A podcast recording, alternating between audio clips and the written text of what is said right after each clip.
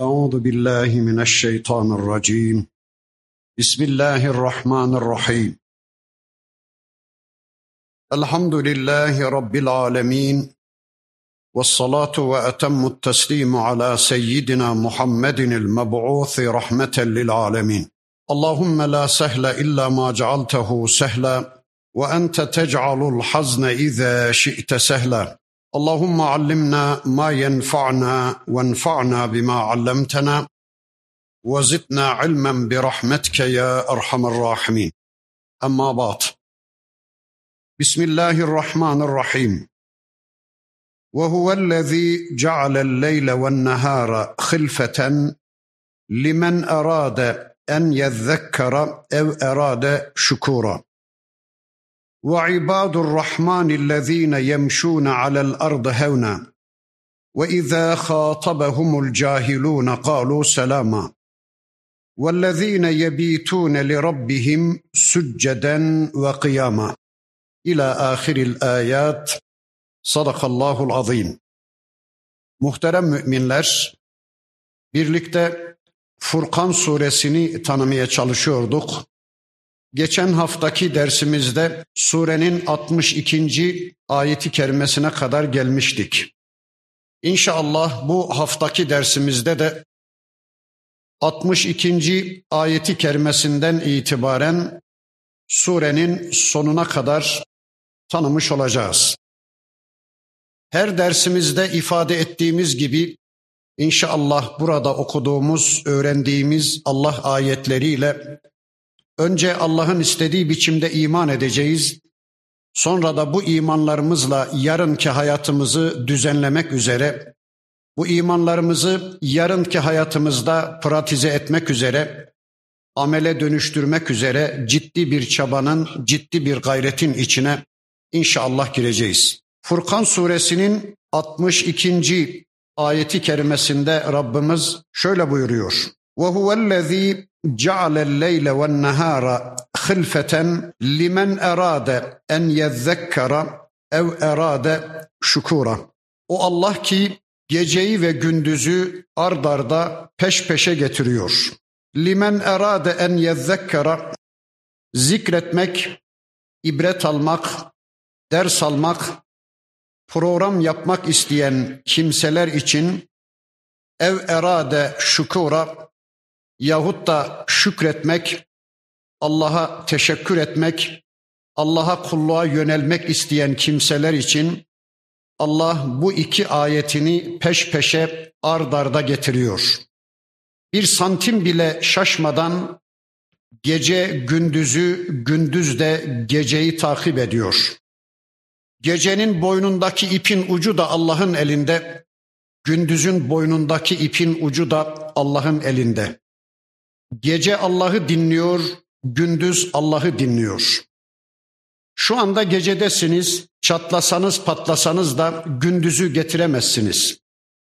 Gündüzünde çatlasanız patlasanız da ne yaparsanız yapın, geceyi getiremezsiniz. Gece ve gündüz Allah'ın iki ayetidir.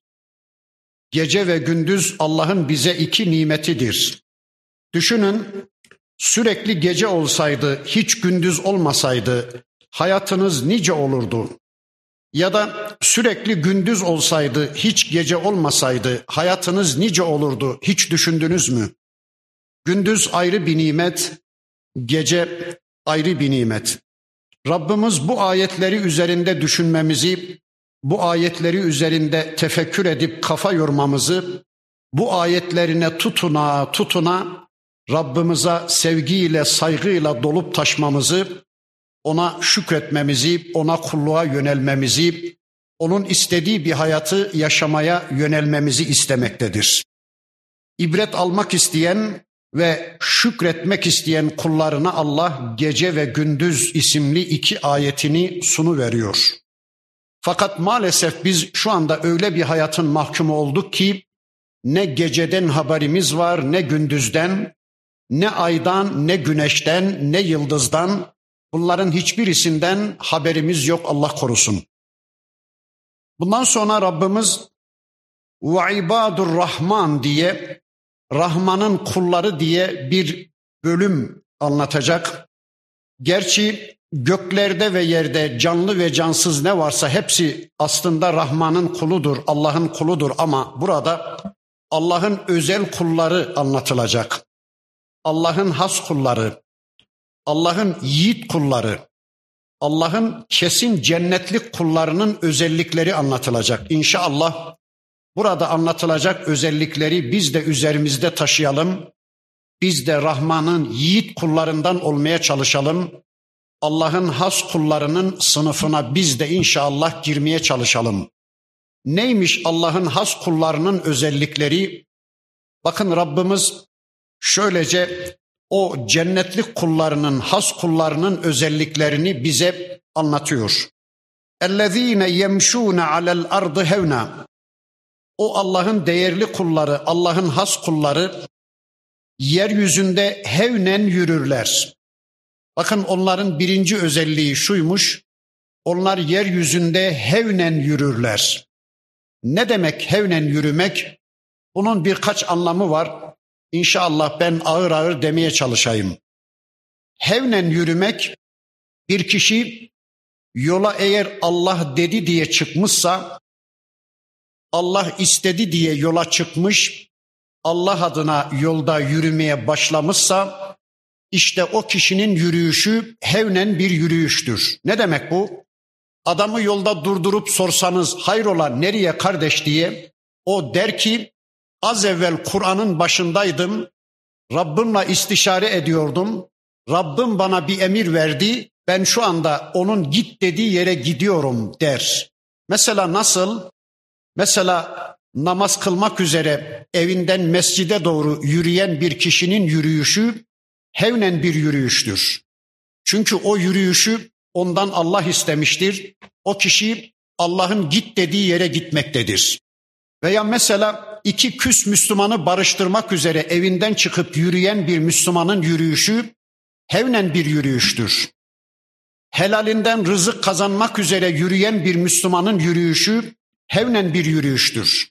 Ya da insanlara Kur'an sünnet anlatmak üzere insanlara vahyi duyurmak üzere evinden çıkan bir Müslümanın yürüyüşü hevnen bir yürüyüştür. Ben şuraya gelirken hevnen yürüdüm. Sizler de Allah'ın ayetlerini öğrenme maksadıyla evlerinizden çıkıp buraya kadar yürürken hevnen bir yürüyüşü icra ettiniz. Yine mesela Allah'ın dinine aboneler yapmak üzere, cennete üyeler kazandırmak üzere, yani insanların dirilişine sebep olmak üzere cihada çıkan bir Müslümanın, savaşa çıkan bir Müslümanın yürüyüşü hevnen bir yürüyüştür. Allah git dediği için gidiyor, Allah yürü dediği için yürüyor.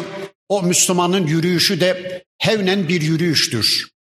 Hevnen kelimesinin bir ikinci manasını söyleyeyim.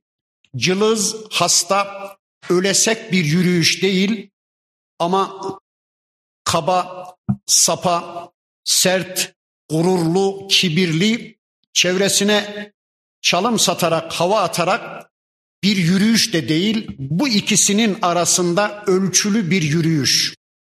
Bakın bir defasında Hazreti Ömer Efendimiz bir genç gördü.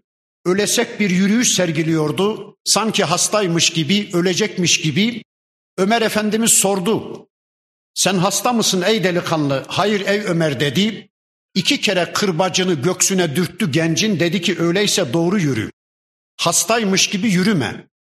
Yani insanlara takvalıymış gibi böyle bir görüntüyle yürümek de hevnen yürüyüş değil, sert yürümek de değil, etrafına tepeden bakarak yürümek de değil ama ölesek bir yürüyüş, zayıf, cılız, hasta bir yürüyüş de değil, İkisinin arasında ölçülü bir yürüyüş istiyor Allah bizden. İşte ibadur Rahman böyle yürürmüş. Yani yollarından emin, dinlerinden emin, vakarla yürüyen müminlerin yürüyüşü, yolda selam vererek yürüyen müminin yürüyüşü, yolda Müslümanlara eziyet veren bir şeyler görmüşse onları kaldırarak yürüyen bir müminin yürüyüşü, yolda emri bil maruf ve nehy anil münker yaparak yürüyen bir müminin yürüyüşü işte hevnen bir yürüyüştür. Allah'ın o has kulları böyle yürürlermiş. Ve izâ khâtabahumul cahilûne kâlu selama. Bir de o Allah'ın has kullarına cahiller hitap ettikleri zaman, cahillerle muhatap oldukları zaman onlar incinmezler, kırılmazlar ve o cahillere selama derler. Kalu selama. Selama derler. Bunu şöyle anlamaya çalışmışlar. Cahiller onlara hitap ettikleri zaman selam derler geçerler. Onlara takılmazlar, onlara bulaşmazlar, onlarla birlikte olmazlar şeklinde anlaşılmış. Öyle anlamaya çalışmışlar. Halbuki bu ayeti böyle anlamak mümkün değil. Önce şunu bir söyleyeyim. Cahil kim? Türkçede okuma yazma bilmeyen kişiye cahil denir ama İslam literatüründe cahil Allah'ı tanımayan kişidir. İslam'dan habersiz olan kişidir. Kur'an ve sünneti tanımayan kişidir. Yani Allah'a kulluğa yönelmeyen kişidir cahil. Çünkü biliyorsunuz Mekke toplumunun en okumuş yazmış insanı Ebu Cehil değil ama İslam ona cehaletin babası dedi değil mi? Allah'ı bilmediği için, Allah'a iman etmediği için o toplumun en okuma yazma bilen insanına İslam cehaletin babası dedi. Öyleyse bir insan ordinaryus profesör bile olsa eğer Allah'ı tanımıyorsa, kitaptan habersizse, Peygamber aleyhisselamın sünnetinden habersizse o kişi cahildir, o kişi zır cahildir. Bakın Allah diyor ki cahiller onlara hitap ettiği zaman, cahillerle muhatap oldukları zaman selam derler geçerler değil, öyle değil. Eğer ayeti böyle anlamış olsaydı peygamberimiz ilk zuhur ettiği günlerde hiç kimseye din anlatmazdı. Çünkü o gün herkes cahildi, herkes müşrikti, herkes kafirdi. Bir tek Müslüman peygamber efendimizdi. Öyle mi anladı bu ayeti? Cahillere, müşriklere, kafirlere uğradığın zaman selam de geç diye mi anladı? Hayır. Çadır çadır gezen peygamberimiz o günlerde selam, selam deyip geçmiyordu. Giriyordu o çadırın içine, onlara İslam'ı tebliğ ediyordu. Selam Allah'ın isimlerinden birisidir. Gelin Müslüman olun, gelin Allah'a teslim olun, gelin silme girin, gelin barışa girin, gelin Allah'la barışık bir hayat yaşayın, Müslüman olun ve kurtulun diye girdiği her bir çadıra sevgili peygamberimiz İslam'ı tebliğ ve talim ediyordu. Öyleyse bu ayeti müşriklerle, kafirlerle, cahillerle karşılaştığımız zaman selam deyip geçeceğiz, onlara bulaşmayacağız anlamına anlamayacağız. Çünkü eğer öyle olsaydı o zaman yeryüzündeki bütün cahillerin cehaletini, bütün kafirlerin küfrünü, bütün müşriklerin şirkini kabullenmiş, onların cehenneme gidişine göz yummuş oluruz ki hiçbir peygamber böyle yapmadı. Her bir peygamber ilk zuhur ettiği zaman çevresindekilerin tümü cahildi, tümü müşrikti ama o peygamberler birer birer onlara İslam'ı tebliğ ve talim ettiler. Onlara İslam'ı öğrettiler. Teslimiyet dini olan İslam'ı onlara tavsiye ettiler. Öyleyse ben karşımdaki muhatabımın cahilliğini ispatla mükellef değilim. Ben karşımdaki muhatabımın şirkini, küfrünü ispatla mükellef değilim. Ben Allah'ın muhasebe memuru değilim ki ben karşımdakini Müslümanlaştırmakla mükellefim. Ben karşımdakine İslam'ı duyurmakla mükellefim. Ben karşımdakini İslam'la diriltmekle mükellefim. Ben karşımdakinin cehenneme gitmesine göz yummamakla, onun ateşe gitmesine razı olmamakla mükellefim. Öyleyse selama diyeceğiz, onlara İslam'ı arz edeceğiz, onları teslimiyet dini olan İslam'a davet edeceğiz, onlara Kur'an ve sünneti aktaracağız. İşte bu ayeti kerimesinde Rabbimiz has kullarının bu özelliğin sahibi olduklarını anlatıyor. وَالَّذ۪ينَ يَب۪يتُونَ لِرَبِّهِمْ sücceden ve kıyama. Allah'ın o yiğit kullarının, has kullarının bir başka özelliği de şuymuş. Onlar geceleri Rablerine secde ve kıyamla kulluk ederler. Onlar geceleri Allah için secde ve kıyamdadırlar.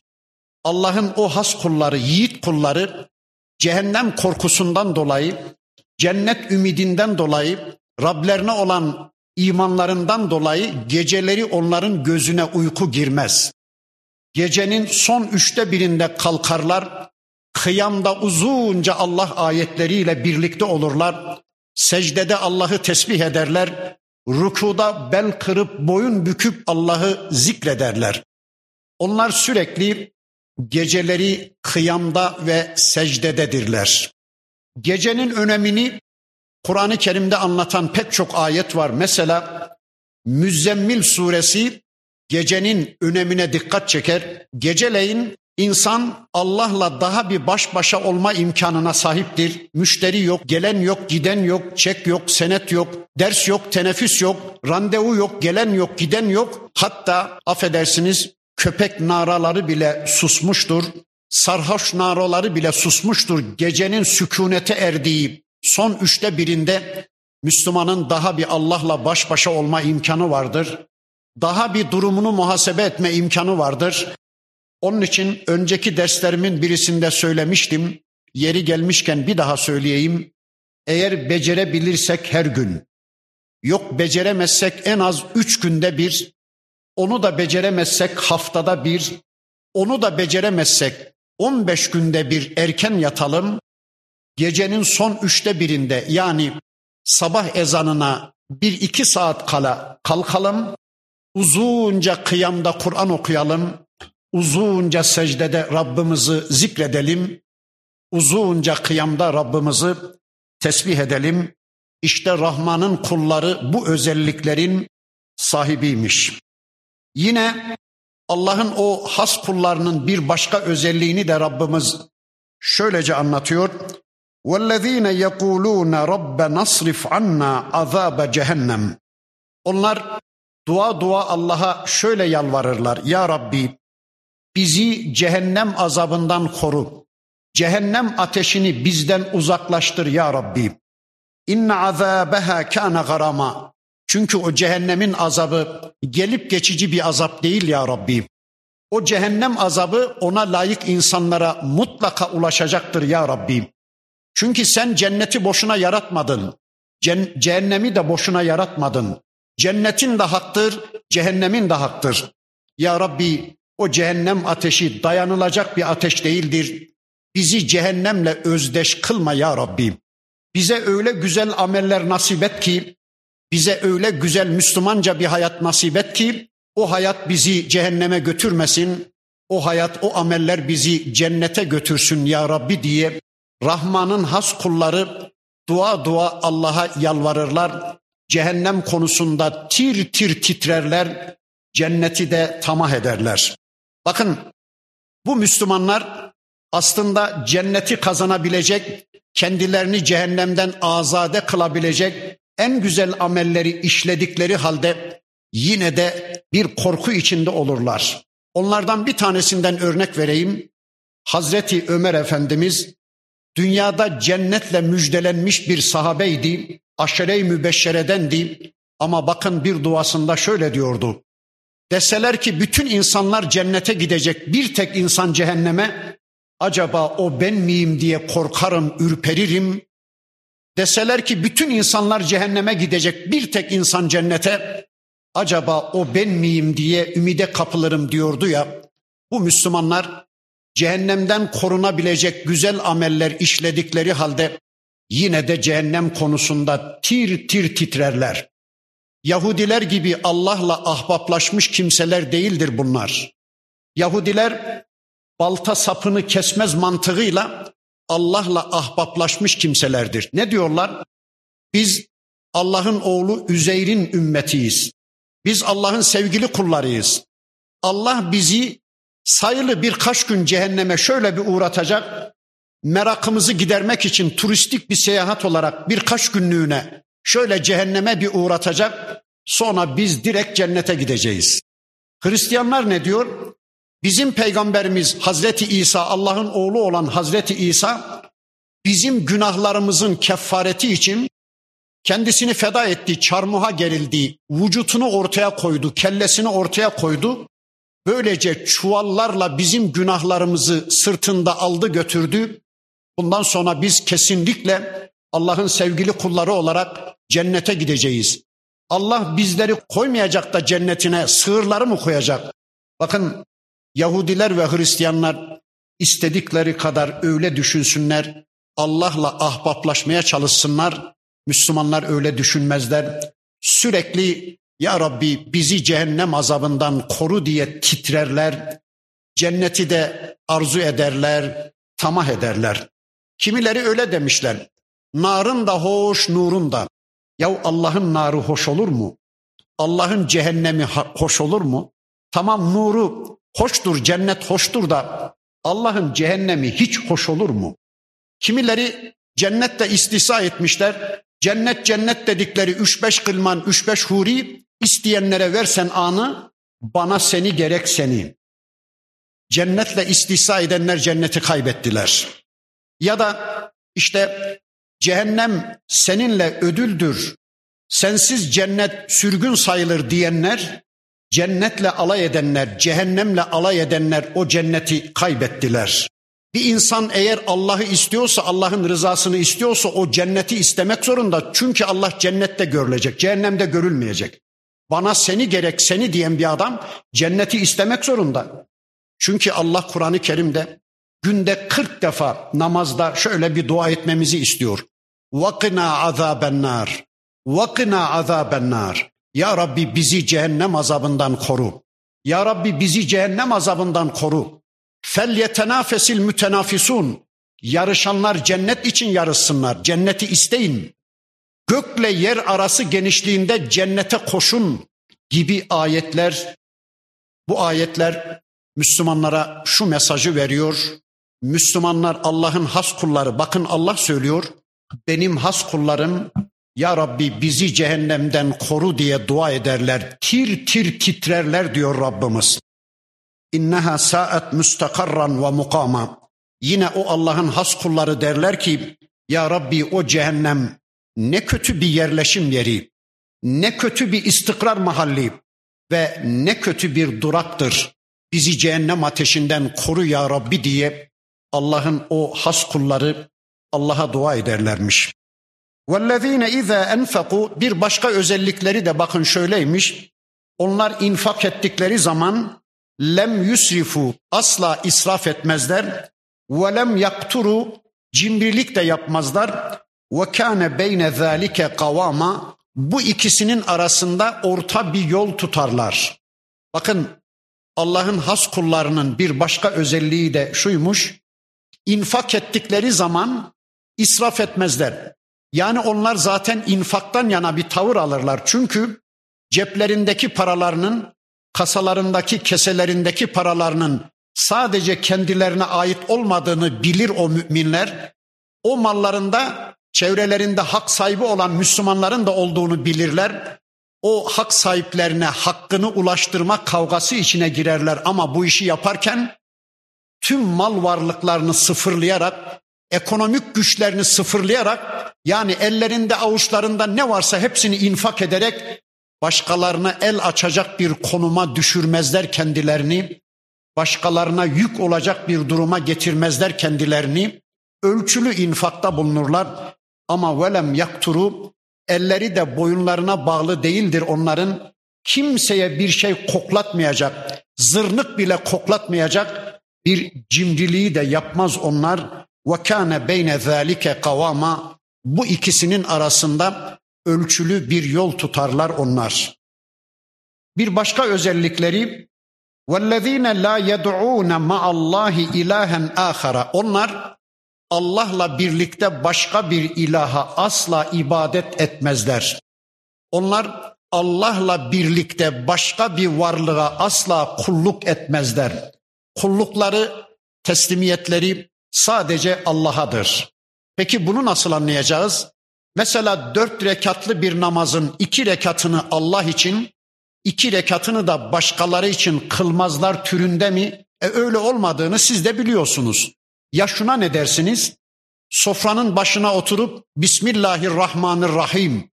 Ya Rabbi ben bu yemeği senin adına yiyorum diye besmele çektikten sonra başkalarının Müslümanların dışındaki başka toplumların yeme modeliyle yemek yiyen kişiye ne demek lazım?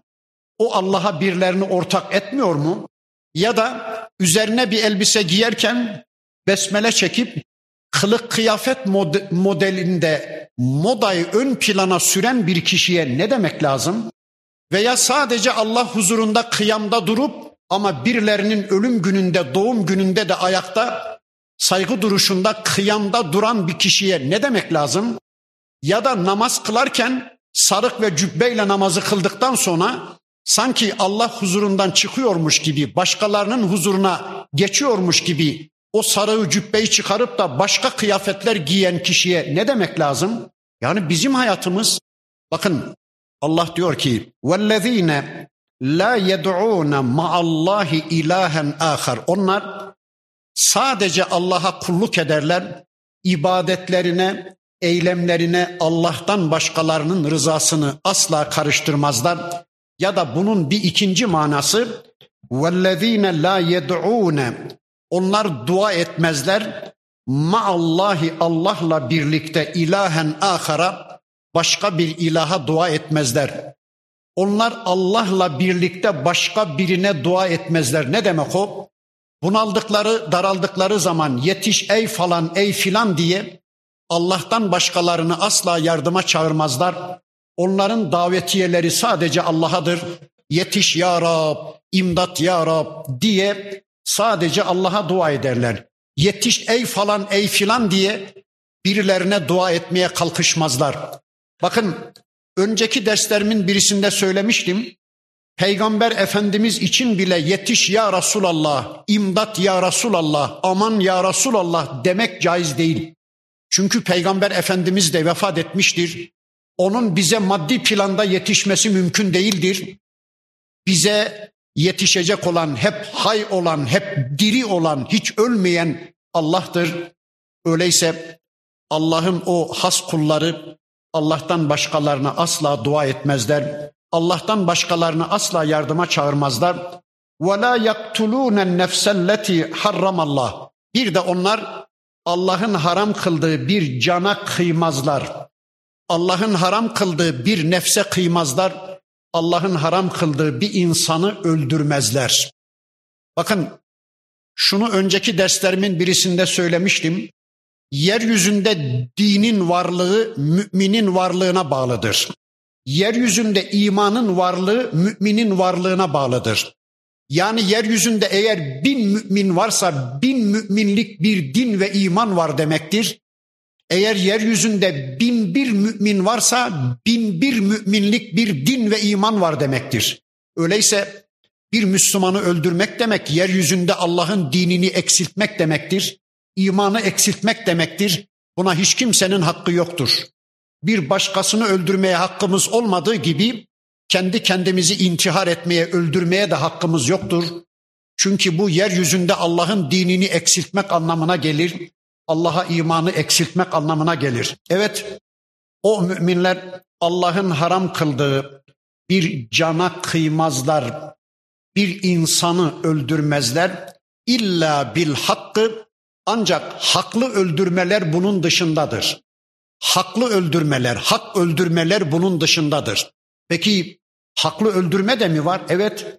İslam toplumunda şu beş sınıf insan ölümü hak etmiştir. İslam toplumunda, İslam'ın yaşandığı bir sistemde şu beş sınıf insan öldürülür. Kimmiş onlar? Birincisi bir insan Müslümanlarla savaşa tutuşmuş ve şöyle diyorsa elimden gelse gücüm yetse yeryüzünde bir tek Müslümanı sağ bırakmam diyorsa böylece İslam'la yani Müslümanlarla savaşıyorsa savaş meydanında bu kişiyi öldürmek haklı bir öldürmektir. İşte bu kişi ölümü hak eden birinci sınıf kişidir. İkincisi evli olduğu halde zina eden erkek ve kadın İslam toplumunda öldürülür, rejmedilir. O anda evli olmaları da şart değil. Eğer onların üzerinden bir nikah geçmişse, daha önce evlenmişler üzerlerinden bir nikah geçmişse, işte böyle zina eden erkek ve kadın da öldürülür. Üçüncüsü, önce Müslüman olmuş, sonra da bu dinde ben bir hayır görmedim. Ben önceki hayatımla şimdiki hayatım arasında bir fark göremedim. İslam bana bir fayda sağlamadı. Ben İslam'dan bir zevk alamadım diye önce Müslüman olup sonra dinden dönen kişi irtidat eden mürtet de öldürülür İslam toplumunda. Sonra bir insanı öldüren kişi de kısasen öldürülür. Adam öldüren kişi İslam toplumunda kısasen öldürülür.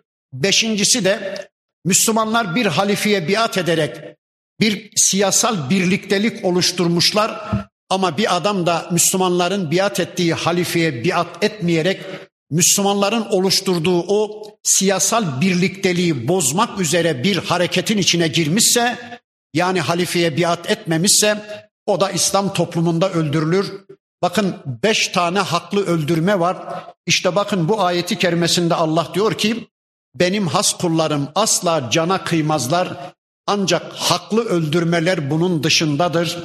Ve la yeznune bir de o benim has kullarım, benim yiğit kullarım, cennetlik kullarım zina da etmezler. Aslında Müslümanlar zinanın yakın semtine bile uğramazlar. Çünkü Allah Kur'an'da bir başka ayeti kerimesinde buyururlar ki وَلَا تَقْرَبُ zina Zina etmeyin demek şöyle dursun. Zinanın yakın semtine bile uğramayın.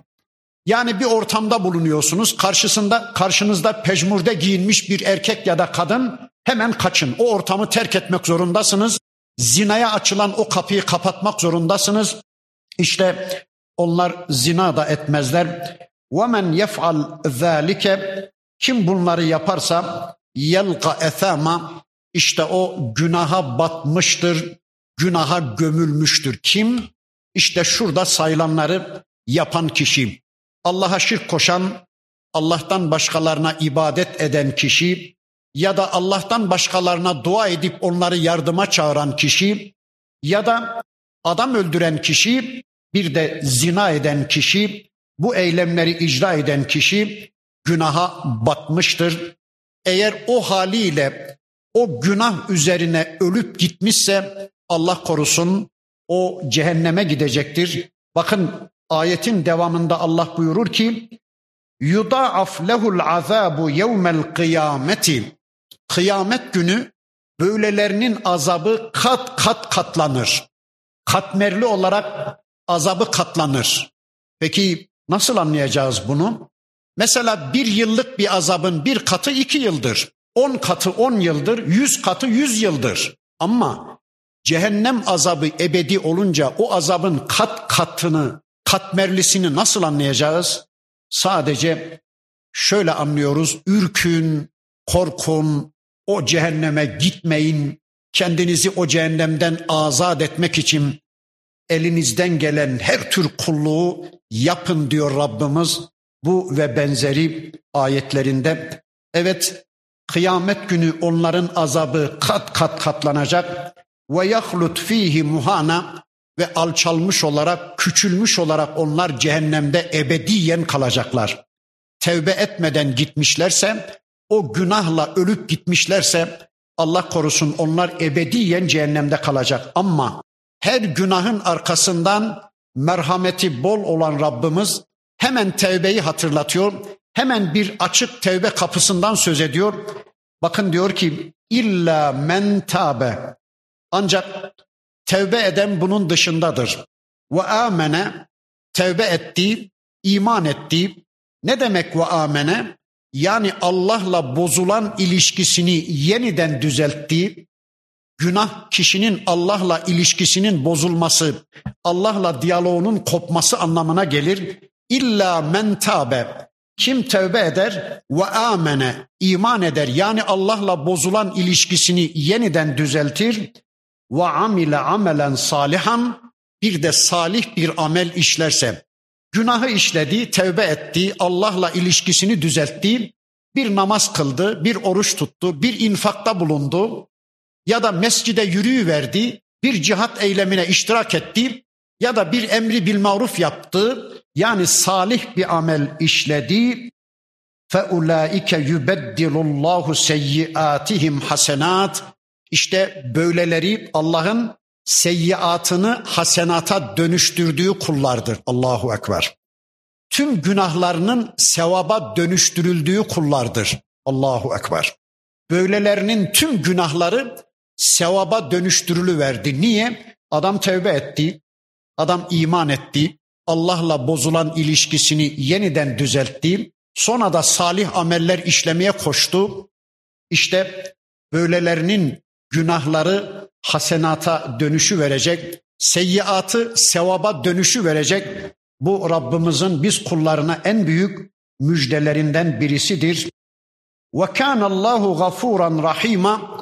Şüphesiz ki Allah kullarına karşı son derece gafur ve rahimdir, örtendir, örtbas edendir, işlememiş kabul edendir ve son derece acıyandır, rahmet edendir. Bakın bu konuda birkaç hadisi kutsi okuyayım. Birçok hadis var bu tevbe ile alakalı. Ben onlardan iki tanesini inşallah okuyayım. Hadisi kutsilerinin birisinde sevgili peygamberimiz şöyle buyuruyor. Kul bir günah işledi, sonra dönüp ya Rabbi tevbe, Ya Rabbi tevbe, Ya Rabbi affet dedi. Allah buyurdu ki kulum kendisini affedecek güçlü bir Rabbi olduğunu bildi. Tevbe etmediği zaman da kendisine azap edecek güçlü bir Rabbi olduğunu bildi. Ben o kulumu affettim. Sonra kul bir günah daha işledi. Tevbe ya Rabbi dedi. Allah buyurdu ki kulum kendisini affedebilecek güçlü, merhametli bir Rabbi olduğunu bildi. Tevbe etmediği zaman kendisine azap edecek güçlü bir Rabbi olduğunun farkına vardı. Ben onu bağışladım. Allahu Ekber. Sonsuza dek bu böyle devam etse Allah yine o kulunu bağışlıyor. Ama bir nokta önemli. Bir Müslüman tevbe ettiği zaman bir hadiste de et-taibu minez-zembi kemen la zembele. Günahına tevbe eden sanki günahı işlememiş gibidir. Ama nasıl bir tevbe isteniyor bizden? Şurası çok önemli. Adam tevbe ediyor. O günahla tümüyle irtibatını kesiyor. Bir daha işlememeye azmen cezmen kast ediyor. İçinden ve dışından karar veriyor. Allah o zaman affediyor. Ama mesela adam içki içiyor. Tevbe ya Rabbi bir daha yapmayacağım diyor ama içki şişeleri buzdolabında durur. Akşam bir daha içecek. Ya önce onu bir at bakalım. Hayatından bir çıkar o şişeleri bir at. Onlarla ilişkini tamamen bir kestiğini ortaya koy.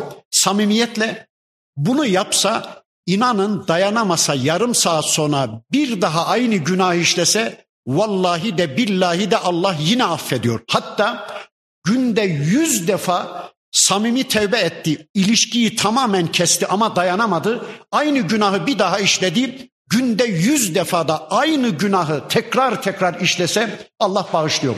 Ama o günahla ilişkisini kestiğini bir ortaya koyacak. Mesela bir kadınla zina ediyor. Tövbe ya Rabbi bir daha yapmayacağım. Kadın evde akşam yine yapacak.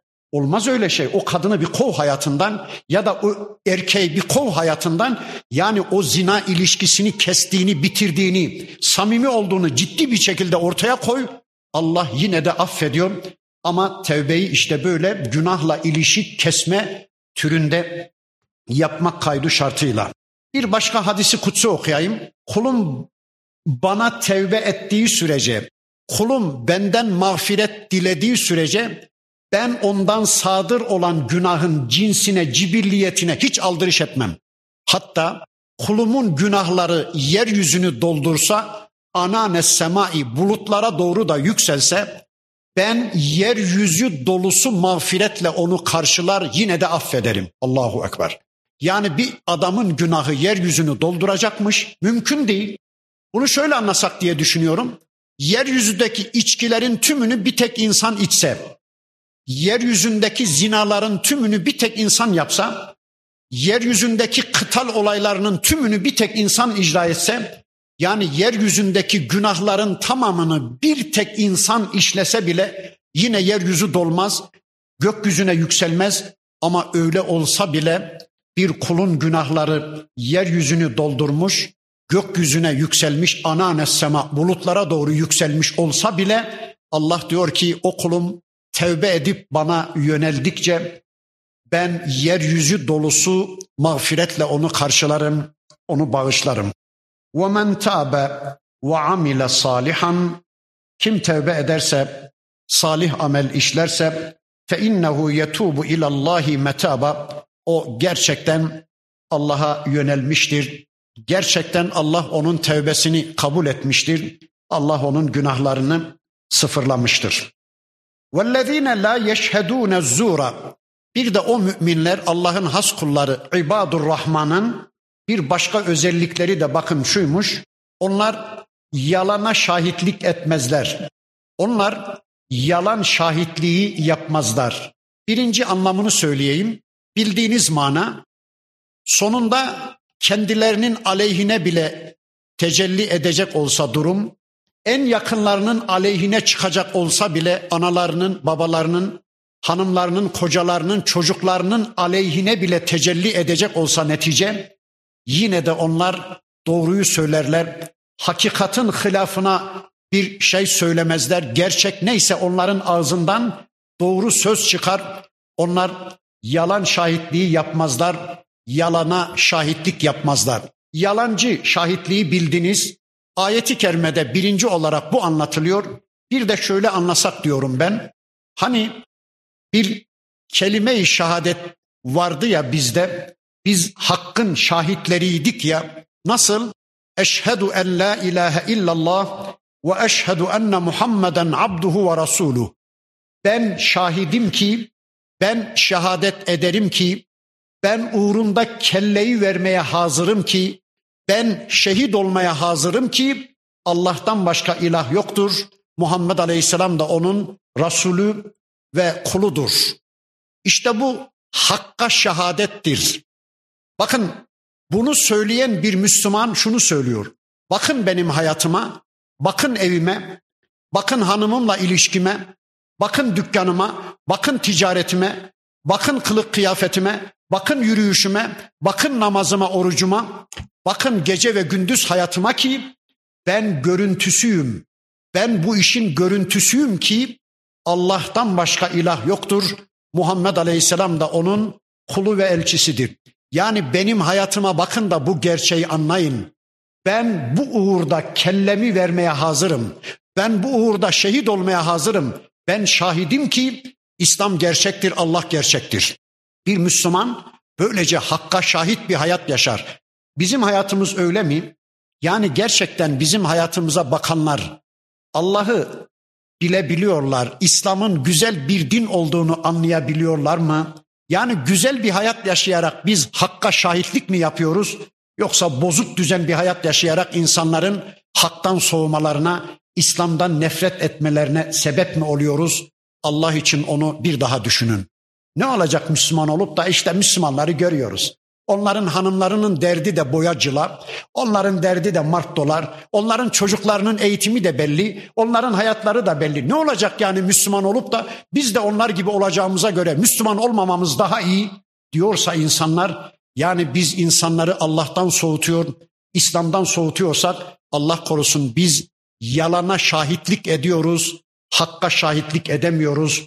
İslam'a kelime-i şehadete şahitlik edemiyoruz demektir.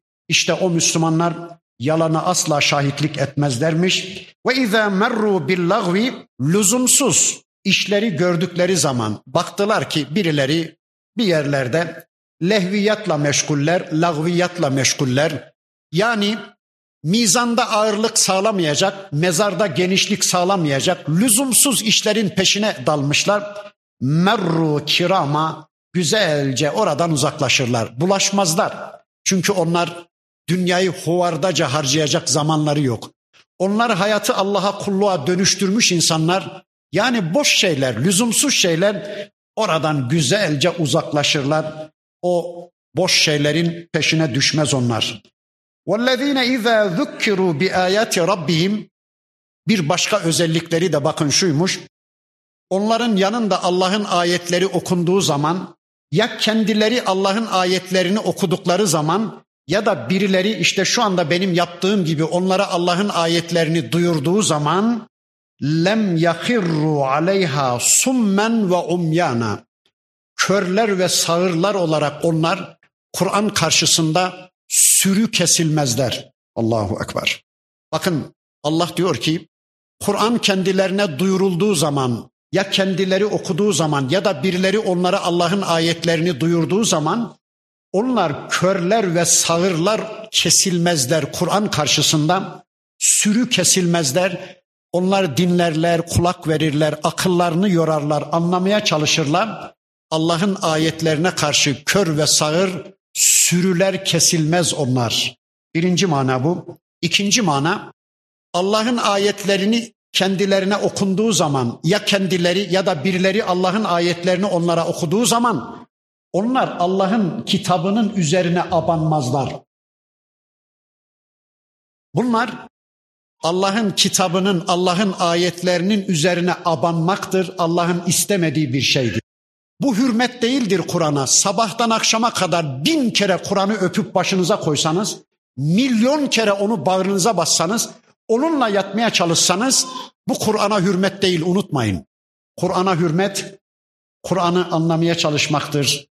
Onunla hayatı düzenleme kavgası içine girmektir. Her bir ayet Allah bu ayette benden ne istiyor diye kafa yorarak o ayeti öğrenmeye çalışmaktır.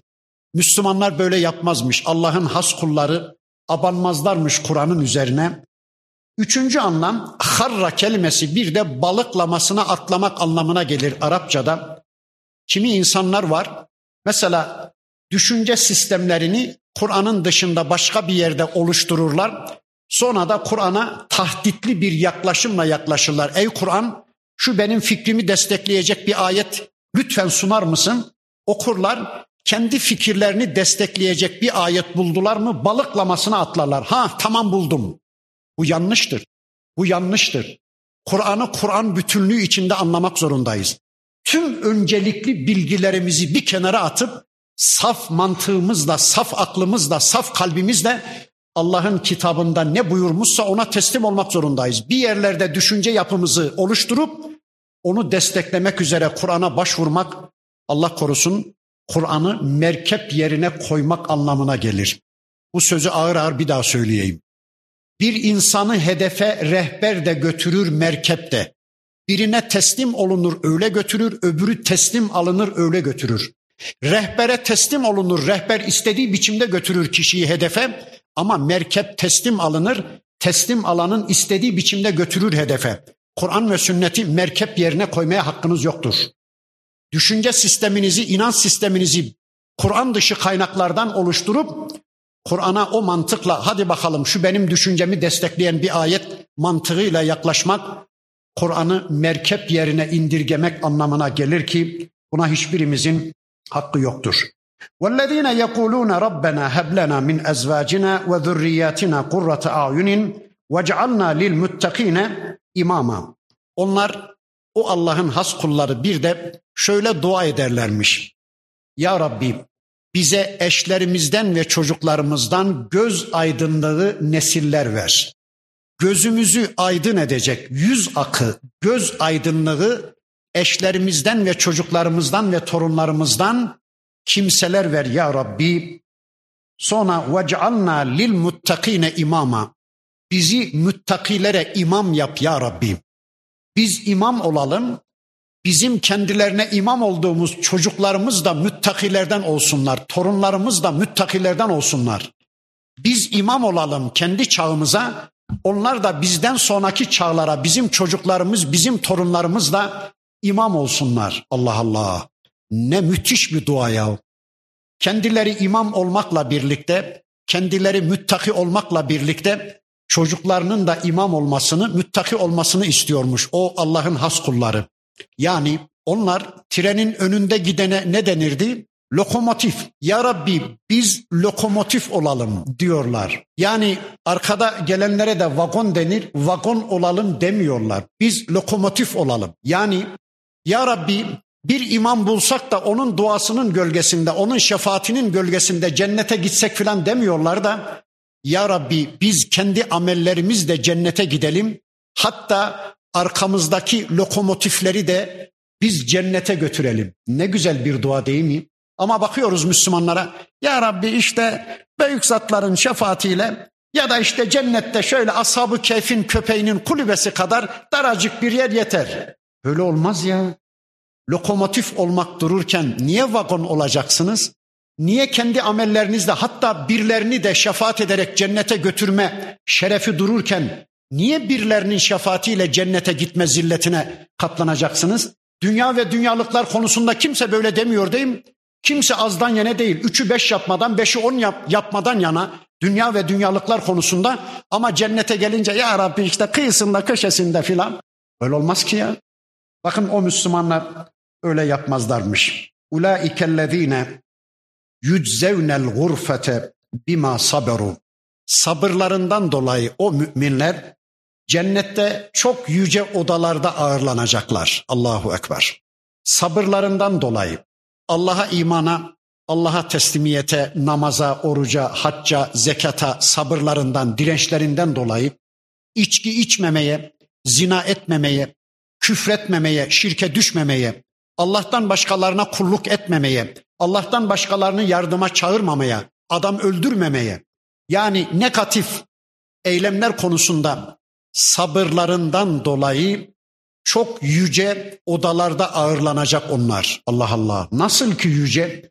Yani böyle bulutların da üstünde şöyle bir kilometre ya da 50 kilometre, 100 kilometre yukarılarda yüksek odalar mı?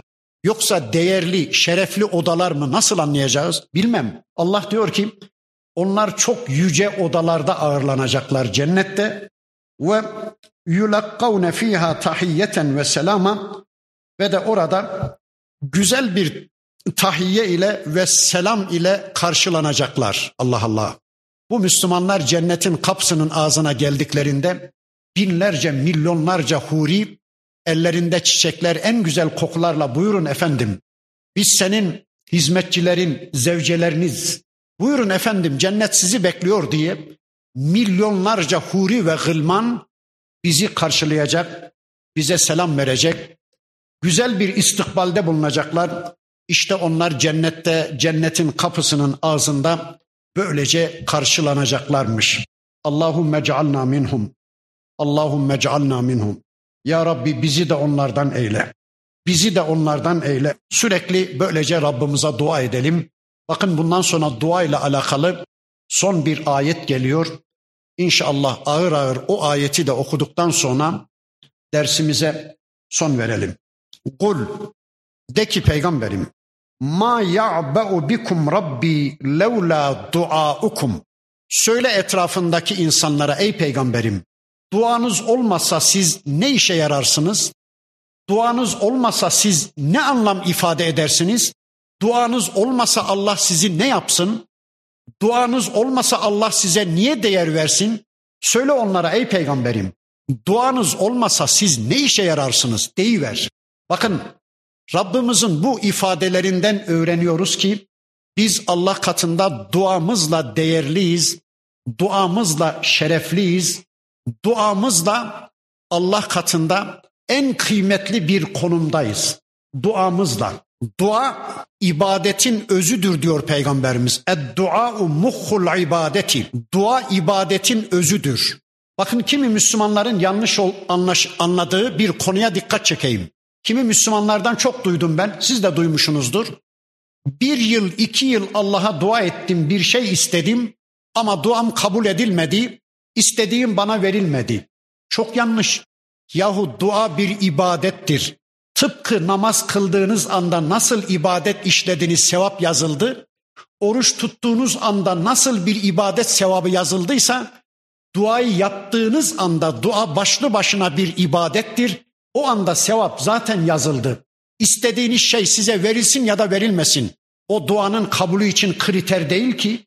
Hatta kimi Müslümanların duasını Allah geç veriyor. İstediği şeyi çok geç veriyor. Niye? Ya veri verse duayı kesecek. İyisi mi? Şu kulum birkaç yıl bana dua etsin de ibadet sevabı yazılsın diye Allah bazen istediğimiz şeyi geciktiri veriyor. Hatta kimi hadislerin beyanıyla Kimi Müslümanların dünyada istediklerini dünyada değil de ahirete erteliyor Cenab-ı Hak. Bir hadisi şerifte şöyle buyuruyor. Bir kulunu Allah huzuruna alacak kıyamet günü. Şöyle bir soru soracakmış. Ey kulum hatırlıyor musun? Dünyada falan yerde falan zaman el kaldırıp benden bir şey istemiştim. O istediğini sana verdim mi? Evet verdin ya Rabbi. O duamı kabul ettin, o istediğimi verdin ya Rabbi diyecekmiş. Sonra Allah tekrar buyuracakmış. Bir de falan yerde filan zaman el kaldırıp benden şöyle bir şey istemiş, bana dua etmiştin ey kulum. Ben o istediğini de verdim mi? Hayır ya Rabbi onu vermedin. Allah buyuracak ki diyor peygamberimiz, ey kulum dünyada sana vermediğim o duayın sebebiyle al sana cennette bir makam, bir köşk veriyorum diyecek. Kul o köşkü, o makamı görünce secdeye kapanacak ve şöyle diyecekmiş. Ya Rabbi keşke dünyada istediklerimin tamamını vermeseydin de cennette bir köşk, bir makam olarak verseydin. Çünkü dünyada verilenler birkaç yıl sonra işte vefat edip gidiyoruz, dünyada kalıyor. Halbuki öbür taraf ebedidir. Keşke ya Rabbi diyecekmiş. Öyleyse bakın duayı ettiğiniz anda bir ibadet olarak sevap yazıldı. İstediğiniz şey ister verilsin ister verilmesin fark etmez. Dua başlı başına bir ibadettir. Öyleyse bir çocuk acziyetiyle kendimizi Allah karşısında aciz görelim. Allah'a dua edelim. Zaten dua acizle kadir arasında, zayıfla güçlü arasında, fakirle zengin arasında bir diyalogdur, bir iletişimdir. Kul Allah'a dua ettikçe ya Rab, ya Rab dedikçe Allah o kadar sevinirmiş ki kulum beni bu işe layık gördü, kulum beni zengin gördü, kulum beni güçlü bildi diye Allah sevinirmiş ama kendi acziyetimizi anlayarak bir bebek acziyetiyle Allah'a dua edelim. Hani iki üç aylık bir bebek düşünün.